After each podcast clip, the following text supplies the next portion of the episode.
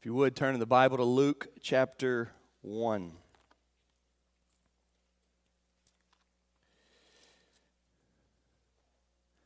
We're going to look back this morning at Mary's song, that Magnificat.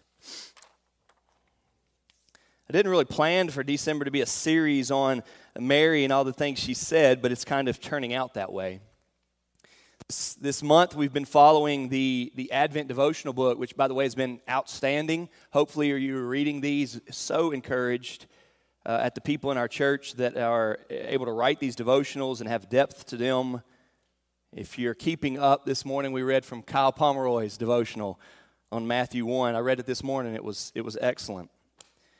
The book tells us that there's promise needed, and then promise made, and then promise expected, and then it ends this final week from now all the way up until Christmas Day with promise kept.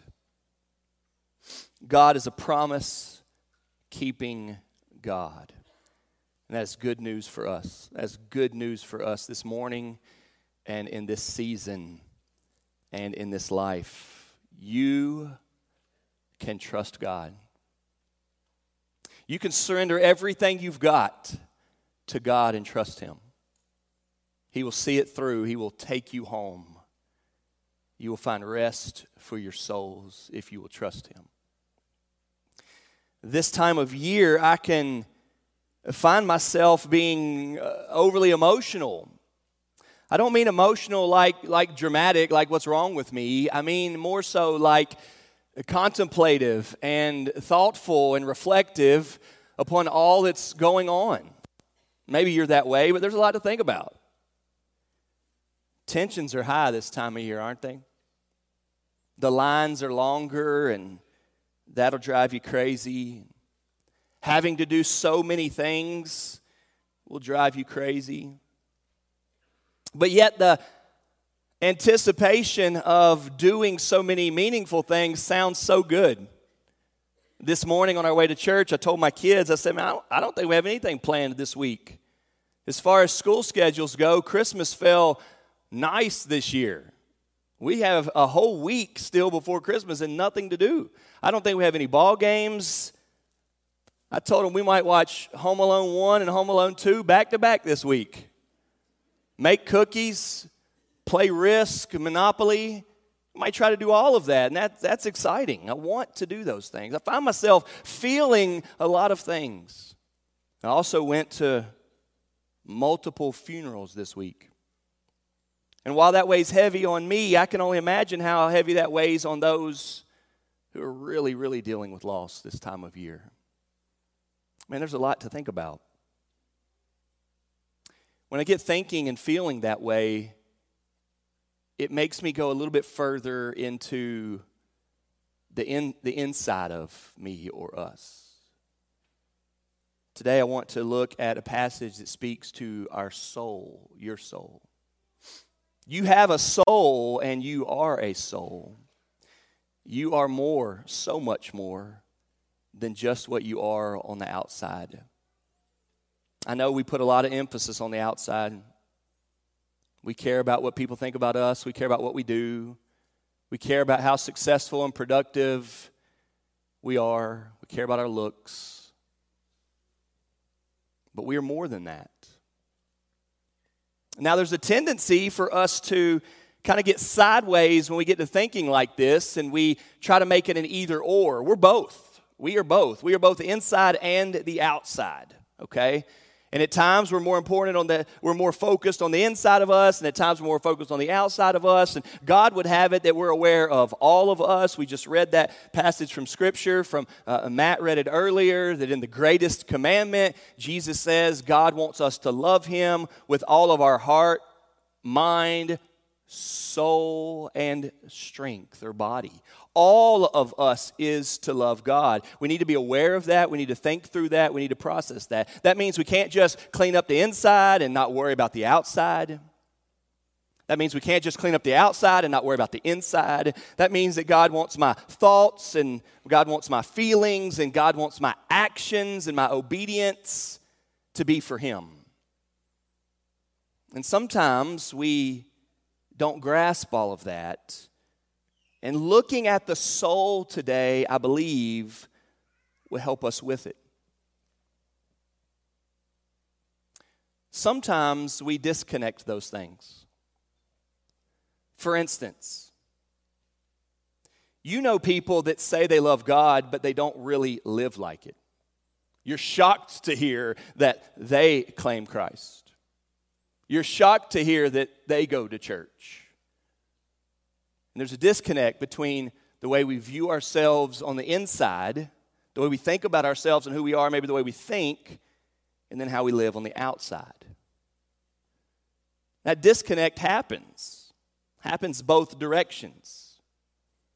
Sometimes there are people who, on the inside, are bitter and angry and mean and just not very nice. But yet, they work so hard on the outside to be that way. And maybe all they show to people is niceness, or they don't say anything. They, they, they keep it all pent up. But at home, they can explode, finally vent and let it all out, and the real them comes out. It goes both ways. God would have it that we would love Him with all of us. Today, I want the passage of Scripture from Luke chapter 1, Mary's song to put emphasis on the soul, who we are on the inside, and let's build out from there. Look with me at Luke chapter 1, beginning in verse 46 of Mary's song. We've been here now many times. This is Mary's song of praise, her response when she visits her cousin Elizabeth, and they both are aware that they're pregnant. God is doing this incredible work. Mary is a virgin, and Elizabeth is barren. You would think this is not happening. But they also were the ones who knew and believed and lived out that nothing is impossible for God. These ladies believed God and his promises. So this song unfolds and is a beautiful song filled with scripture rooted in the Old Testament, filled with the promises of God. It is very much so connected to Hannah's song in 1 Samuel 2. You would see some parallels there if you went back and read that. But this morning, I just want us to look at the first two verses. Luke chapter 1, verse 46 says, and Mary said, My soul magnifies the Lord, and my spirit rejoices in God my Savior. That's not the whole song. The song continues all the way to verse 55, but it is the beginning of her song. And the reason why it is called the Magnificat is because in Latin, that first word for magnifies is Magnificat, or very close to that. And so that's why it's been known as that.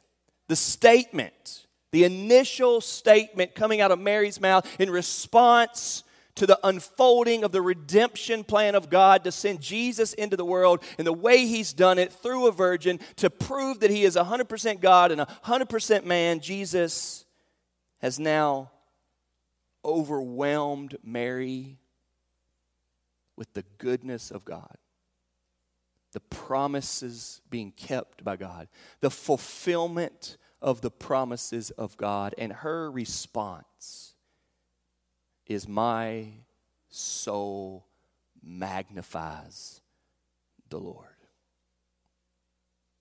I don't know how you respond when you are extremely happy. I don't know how you respond when deep down you are thrilled and satisfied, but Mary gives us a glimpse here. Her soul magnifies the Lord. There's so much that could be said about why she didn't say, Here's what I'm going to do, and here's what I need to do, and if God's done this for me, then I'll go do this for Him. I want to do great things for God to show that God has done great things for me. And all of that does fit into the Christian life at times.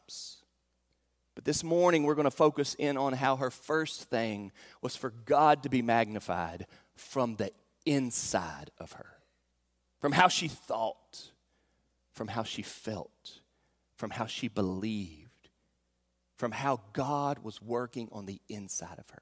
It doesn't say she raised her hands and did a dance. It doesn't say she yelled at the top of her lungs. It doesn't say she sang beautifully or loudly. It doesn't say she gave a big offering. It doesn't say she went and talked to all of her neighbors. It says on the inside of her, which cannot even be seen. You couldn't have noticed.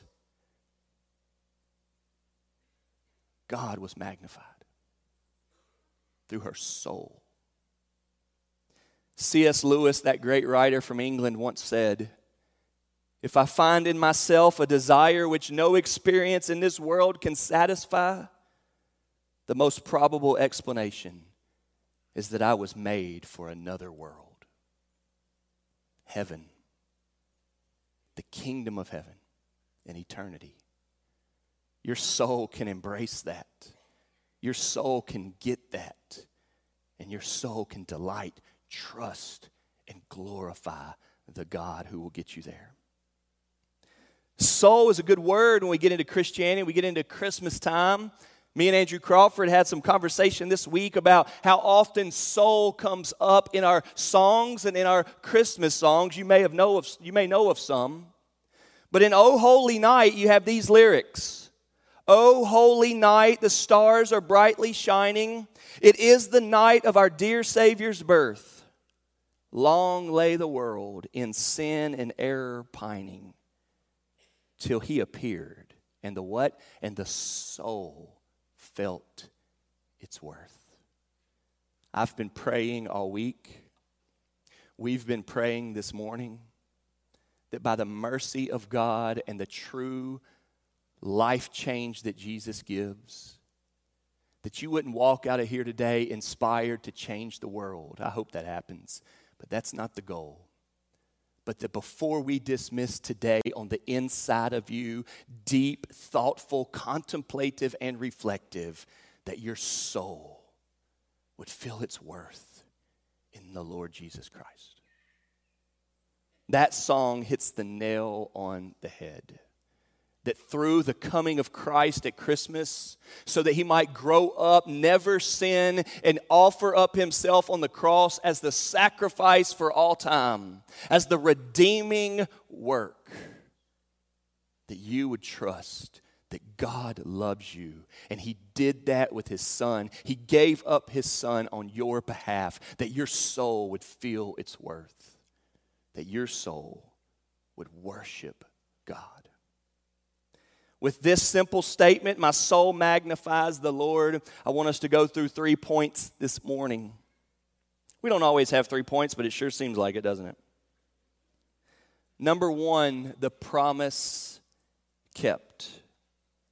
I said this last week and I'll say it again. Mary's shock and awe and worship and praise does not come so much because how weird and random it is in the way that God does it. I know for us that is a major factor. And for her, it was a fearful factor. She did have questions. But the response that Mary has in worship and in rejoicing and in humility and all of that is more so because the Jews singing, Come thou long expected Jesus, longing for their Savior Savior, Messiah to come, have seen God has done what He told us He would do. It's a beautiful thing when Christ entered the world. Yes, it is a way that nobody could have thought up. Virgin birth in a manger, no room in the inn. That's a wild scene, we know. But that's not the thing that has Mary responding like this. What has Mary responding like this is that God is the Savior who's been doing throughout all of history what He promised He would do.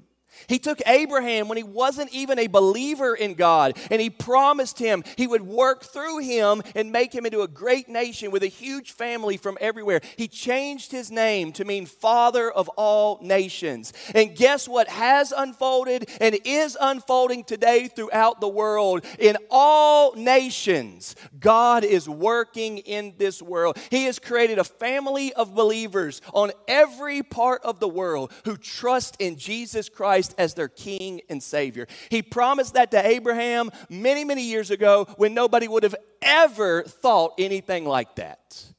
And he's been keeping that promise ever since. He made a promise to King David that David would have a son on the throne forever, that the people of God would have a forever king. And just about as soon as David died, that whole thing seemed to go south. Solomon made it all about himself. And ever since then, it's been an ugly thing with kings until they didn't even have a king anymore. And you thought, what? And then all of a sudden, a shoot came out of the dead stump and life was back and it was the king and that king will never die. He reigns forever. And so that promise that seemed like oh god said he was going to have a king forever but now we don't have a king forever. No there is a king forever and he came i guess a little bit late but he came and he is the king of kings who reigns right now. The bible says that jesus has all authority in heaven and on earth and the Bible says whether you believe or not, you will bow your knee to him. Every knee will bow and confess you are worthy, Jesus. You are the King. God is a promise keeping God, promise kept. He said that there, Moses is the great prophet, but he said there's a greater prophet coming after Moses. He's kept that one through Jesus. Whether it's Abraham's family or the prophet after Moses or King David, God has been keeping his promises. But here today, the promise kept that we want to focus on most of all is the Savior coming through the virgin birth. In the Gospel of Isaiah, I'm sorry, in the book of Isaiah in the Old Testament, Isaiah 7:14, Isaiah said these words, Therefore, the Lord himself will give you a sign. Behold, the virgin shall conceive and bear a son and shall call his name Emmanuel. That Christmas word, Emmanuel, which means God with us, that Christmas story that is so beautiful of Mary and Joseph and the Holy Spirit making her pregnant because she had not been with Joseph yet, that incredible story was declared many years before. And at that moment, nobody understood what that meant. Everybody was like, okay, yeah, what? Who, who knows? But once it unfolded, once God fulfilled it, once God kept it, we're like, He's too good. It's, it's so true. He keeps His promises. He's kept His promise, and I didn't even understand the promise completely. He's kept it. This morning, we recognize in Mary's song that her singing and praising and rejoicing is due to God keeping his promise. All month, we have talked about how we need a promise in our sins and our rebellion against God and our disobedience and our just not measuring up to the fullness and the holiness and the goodness of God, seeing ourselves having fallen short of that. We need an answer. God gives an answer. We wait for that answer, and now we see He keeps that answer.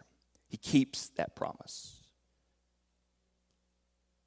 J.C. Ryle, commenting on this, says, Let us learn from this holy woman's example to lay firm on the Bible promises, to lay firm hold on Bible promises.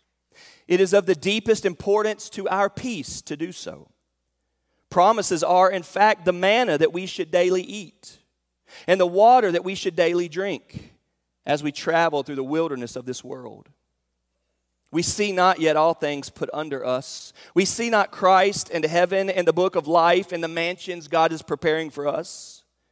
We walk by faith, and this faith leans on promises. But on those promises, we may lean confidently. They will bear all the weight that we can lay on them. And we shall find one day, like the Virgin Mary, that God keeps his word and that what he has spoken, so he will always, in due time, perform. There's a lot of advice out there, isn't there? And depend on who you ask advice for, you get a bunch of different answers. This morning, would you be reminded, seven days out from Christmas 2022, God kept his promises and you can trust Him. If you do anything today, surrender everything, make adjustment, turn from your sins, resolve to believe God. Number one, promise kept. Number two, let's see what Mary says here in verse 46. the Lord magnified. My first point this morning is promise kept, and my second is the Lord magnified. She says, My soul magnifies the Lord. The soul, who you are on the inside, is meant to magnify God. We are made in God's image. The Bible tells us from the beginning that He made us after His likeness. You can see inside the human makeup that we are from God. He made us. Made us like Him. We are different than anything else He's ever created. We are made in God's image that we would glorify Him, that we would reflect Him. On our Jesse tree at home, what we're doing with our children every night through the Advent Bible study this Christmas season, we have an ornament to go on our tree, on our little Jesse tree, for every night's devotional. And like the second night of December, the third night of December, when we looked at this point that God makes people in his image, the ornament was a little mirror. And the mirror is to remind us that we are image bearers, that God has made us like him. That, like looking in a mirror is to reflect what we see, looking in a mirror is to reflect God. We are to reflect God. We don't always do that, we know that. But we were made to do that. Because of our sinfulness and because of our waywardness, we must admit that we don't always do that. We must also recognize that we don't do that on the inside and the outside. Do not think that your soul is a good soul, but you sometimes mess up on the outside. That's incorrect. That is inconsistent. Do not think that you're a good person with a good soul and you just happen to do bad things, and so that's not that big of a deal. No. The Bible says that all of us is fallen and all of us is sinful and all of us is in need of redeeming. Our outside needs to be redeemed, but our soul needs to be redeemed. When we think about God having made us to glorify Him and to magnify Him, that should make sense. Anything that does not honor and glorify Him is sin. We are made in God's image to glorify Him. And this is why that we are more, so much more, than just what we do. In that passage that I already mentioned that Matt read, when they come to Jesus and they ask him, What's the greatest? That's why Jesus speaks to different aspects of us heart, mind, body, and soul. God is to be pleased in each of those elements, glorified in each of those elements. We cannot separate that we believe Him in this way, but not in this way. We can't honor God sometimes in some ways and not in the other. We are to want our whole lives to speak and point to Christ. Keep here in Luke, but turn over to chapter 11. I want to show you how Jesus addresses this, where he wants all of us to glorify Him and worship Him. Luke chapter 11.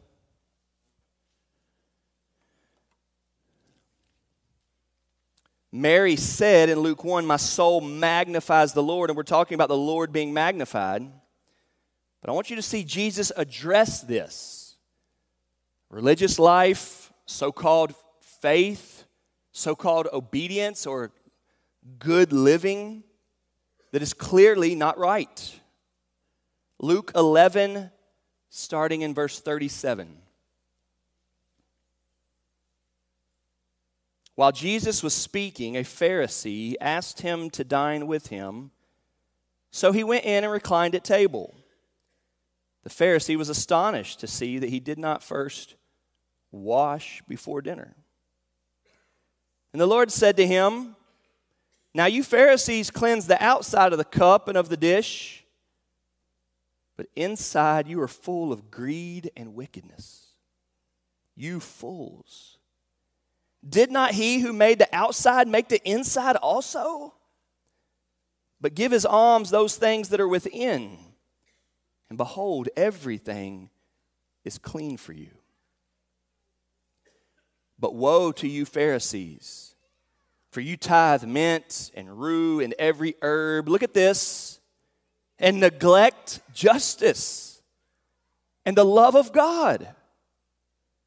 These you ought to have done without neglecting the others. Woe to you, Pharisees! For you love the best seat in the synagogues and greetings in the marketplaces. Woe to you! For you are like unmarked graves and people walk over them without knowing it. Jesus has strong words there, doesn't he? For the person, the churchgoer, the religious person, the believer who is only concerned with what he does and all that he does for God and is negligent and ignorant and ignoring of what's going on on the inside of him strong words, forceful words. So much so, look at verse 45. One of the lawyers answered him, Teacher, in saying these things, you insult us. You think?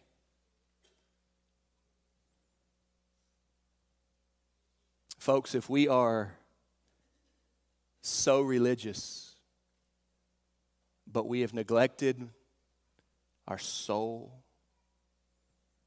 we're in big trouble. And we should welcome an insult. We should welcome an insult from our God.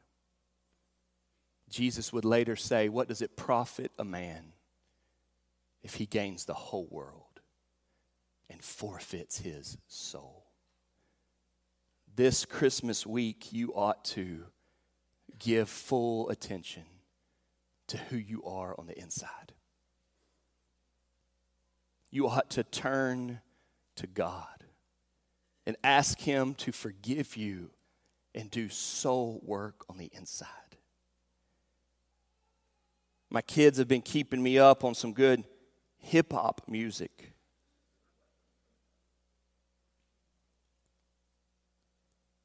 And I can resonate with Jesus when KB says this People don't care if you keep Christ in your Christmas if they cannot see that there is Christ in the Christian.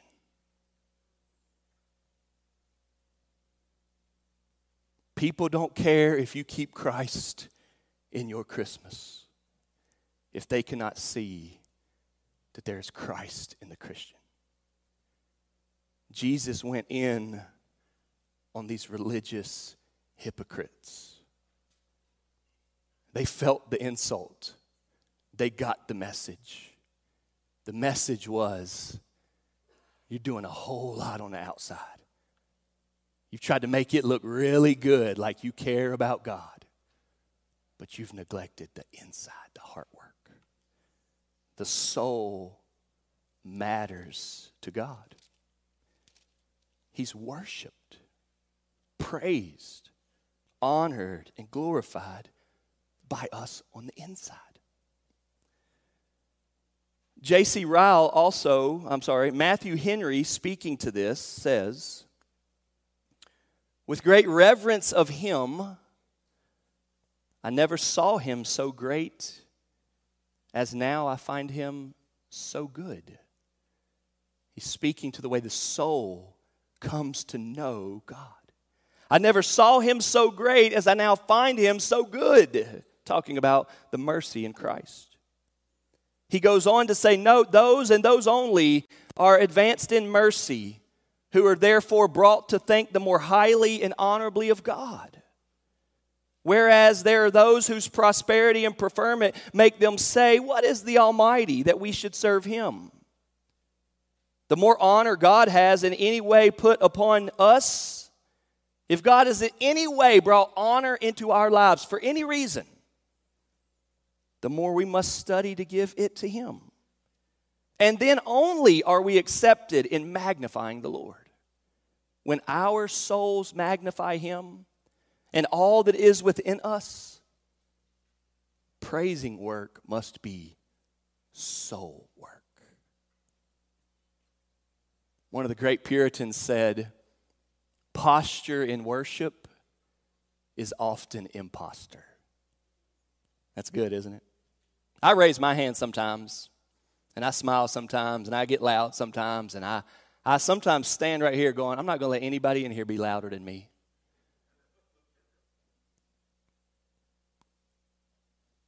But you know what really worships God?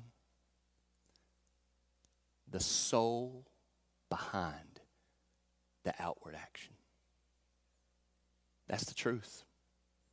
Raise your hands, clap your hands, do all you want. Do every type of goodness, outward living, obedience you want to. Today, tomorrow, wherever. Hey, give as much money you want to Angel Trees and Salvation Army and all of that. It does not necessarily reflect your heart. Now, it can reflect your soul. You, surely everybody knows that, right? I'm not bashing outward living. But the real worship starts on the inside soul work. This right here is a magnifying glass. Y'all know what these are, right? When you can't read well, your eyesight's gone, you do like this. You know what this thing does? It makes it bigger, doesn't it? If you're my age or older, in the summertime, you know how awesome these things can be on a bright sunny day, right? It's awesome. You can cook an ant just like that. When I was a kid, we would take these things out in the summer and gather up a bunch of dry grass right there. And in like 30 seconds, we'd have a bonfire in the street just from so cool. This thing right here is a magnifying glass. And what it does is it makes whatever you put under it bigger. Let's not complicate magnifying, it makes it bigger. When Carolina came in earlier, I started doing one of those to her.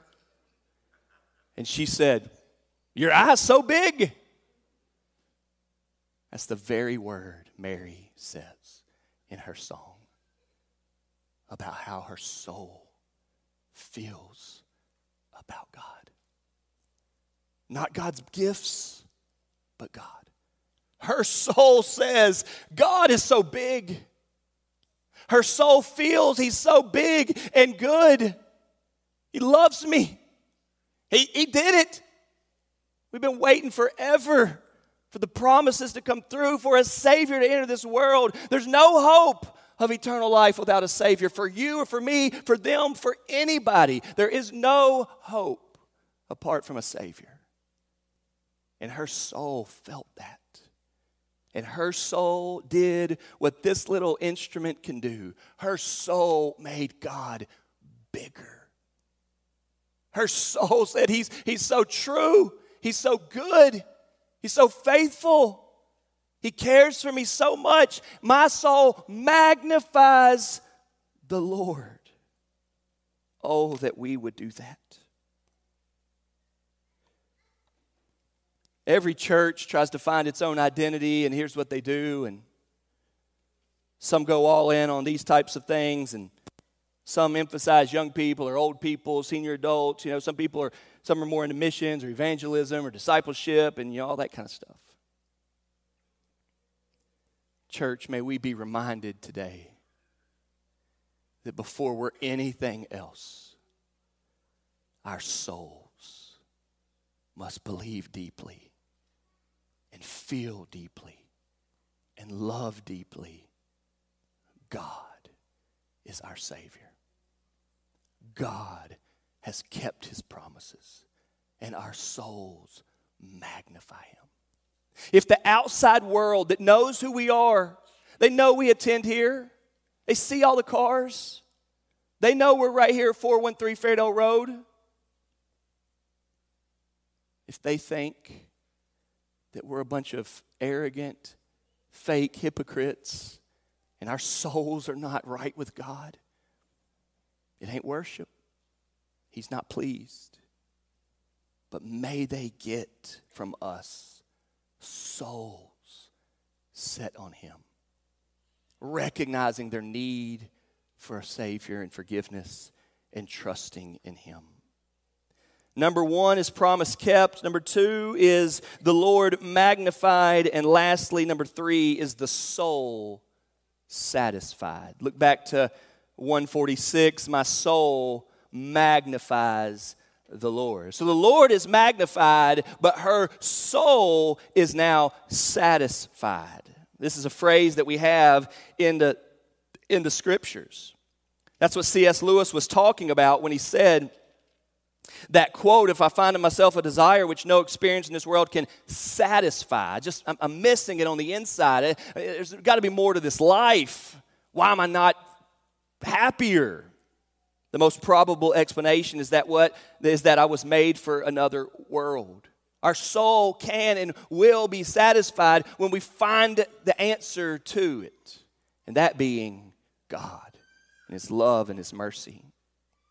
This past week at a funeral, I used Psalm 63, that psalm, to help us through the service. Psalm 63 is a psalm of David, and he's struggling. In that psalm, he says, My soul thirsts. My soul thirsts.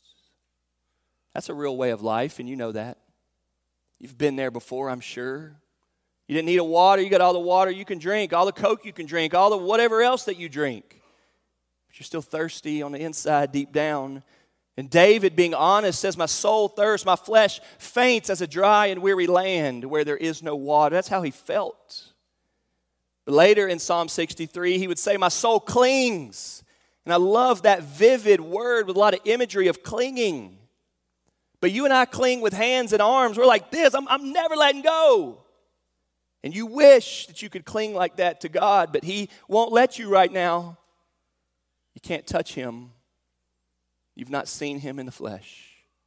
If you're clinging to God, it's not with your hands and arms. That's why clinging to church and clinging to good works is not equal to clinging to God. Your soul must cling. Psalm 63 says, My soul clings to God. And because he knows God, and Psalm 63 says that God's love is better than life, better than anything this life can offer is the love of God. God's love is better than life. It also says in Psalm 63, My soul will be satisfied. Three times in Psalm 63, David speaks about his soul. The soul thirsts, the soul clings, the soul will be satisfied. Mary, having all that is going through her heart and mind, can hardly even imagine what that's like. She's riding on a donkey to go because of a census. There's no room there. She's young. I mean, it just sounds awful. And yet, in believing the promises that God is keeping, her soul is okay. She is okay. The inside of her is okay. Her soul trusts in the promises of God and in her Savior. The next half of that, 46 and 47, it goes on to say, My soul magnifies the Lord, and my spirit rejoices in God my Savior. The satisfaction, the rejoicing, the treasuring, the comfort, the establishing, the foundation, the answer to all that Mary needs. Is found in God, her Savior. And so her soul is satisfied. How's your soul? There are other sermons when we talk about how you're doing and how you're living, but not today. Today's not about your obedience and all you need to do for God. How's your soul? Deep down, before you fall asleep, looking in the mirror, in all honesty, how's your soul? Have you done any soul work? I don't know what it's like for women, but it's hard for men for us to disconnect ourselves from our work. For, for, for us men, it's just all about our work. Are we good at our work? Are we worked enough? We work hard enough? Is our work ethic strong enough? Are we earning enough? Are we supporting enough? Are we providing enough? Just work, work, work, work, work, work, work, work, work. And if we're good at it or we're just doing a lot of it, we think we're good men. That has nothing to do with the soul.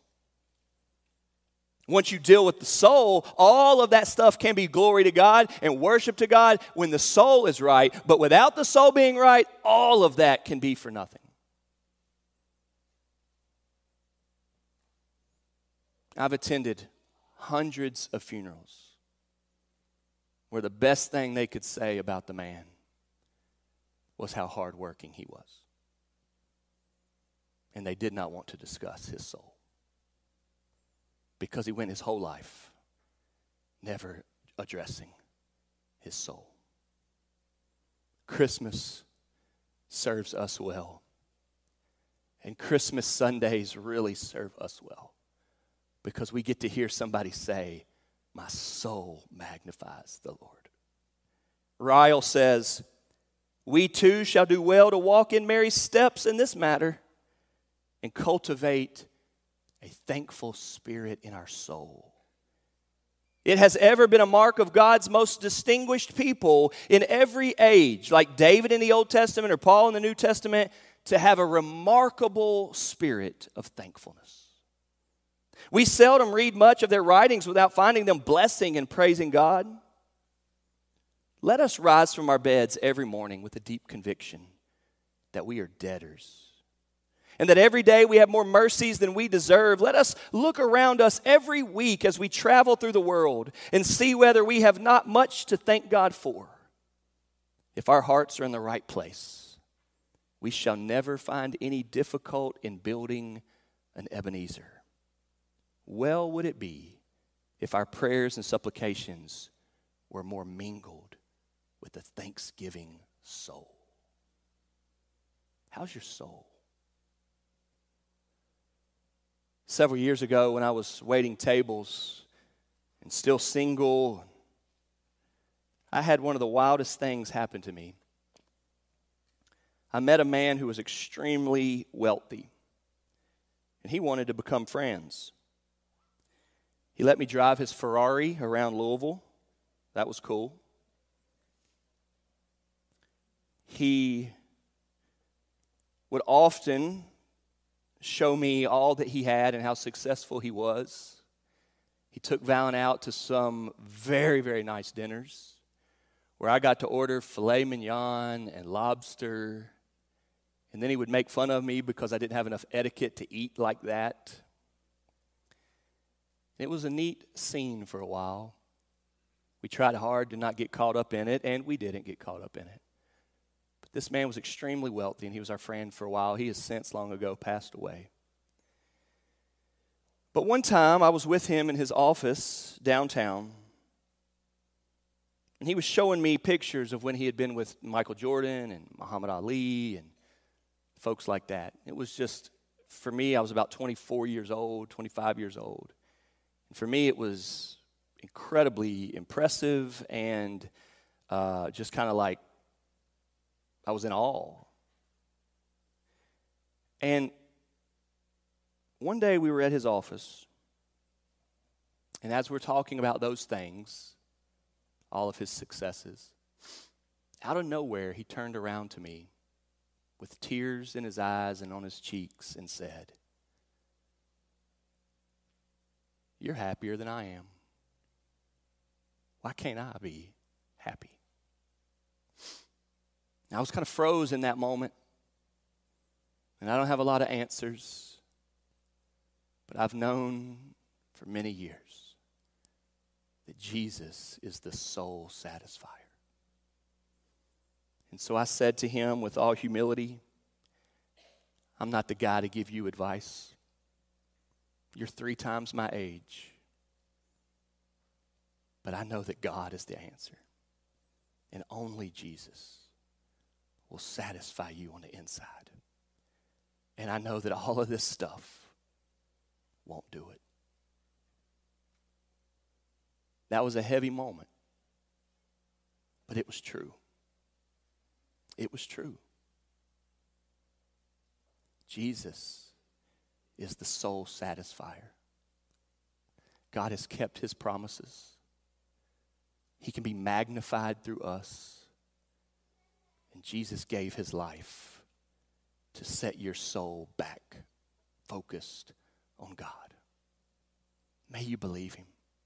May Christmas be all that it can be, and it not be a distraction for all that it shouldn't be, and your soul rest in him. Would you today do that work of looking deeply inside to get your soul set on him? Let's pray. Father in heaven, thank you for Mary's amazing song that her soul magnifies the Lord. God, we worship you this morning because of how you have taught us through your word to think about our soul and deal with our soul. God, we do worship you this morning. God, we pray by your grace and mercy that you would cause us to reflect and think and look deep. Help us not to run away from these thoughts. Help us to think about who we really are. God, lead us to repent and lead us to trust in Christ so that you would be magnified. God, may you look so big in our lives because of the way you're working on our souls. In Christ's name we pray. Amen. As we sing this final closing song, let's have a time of response.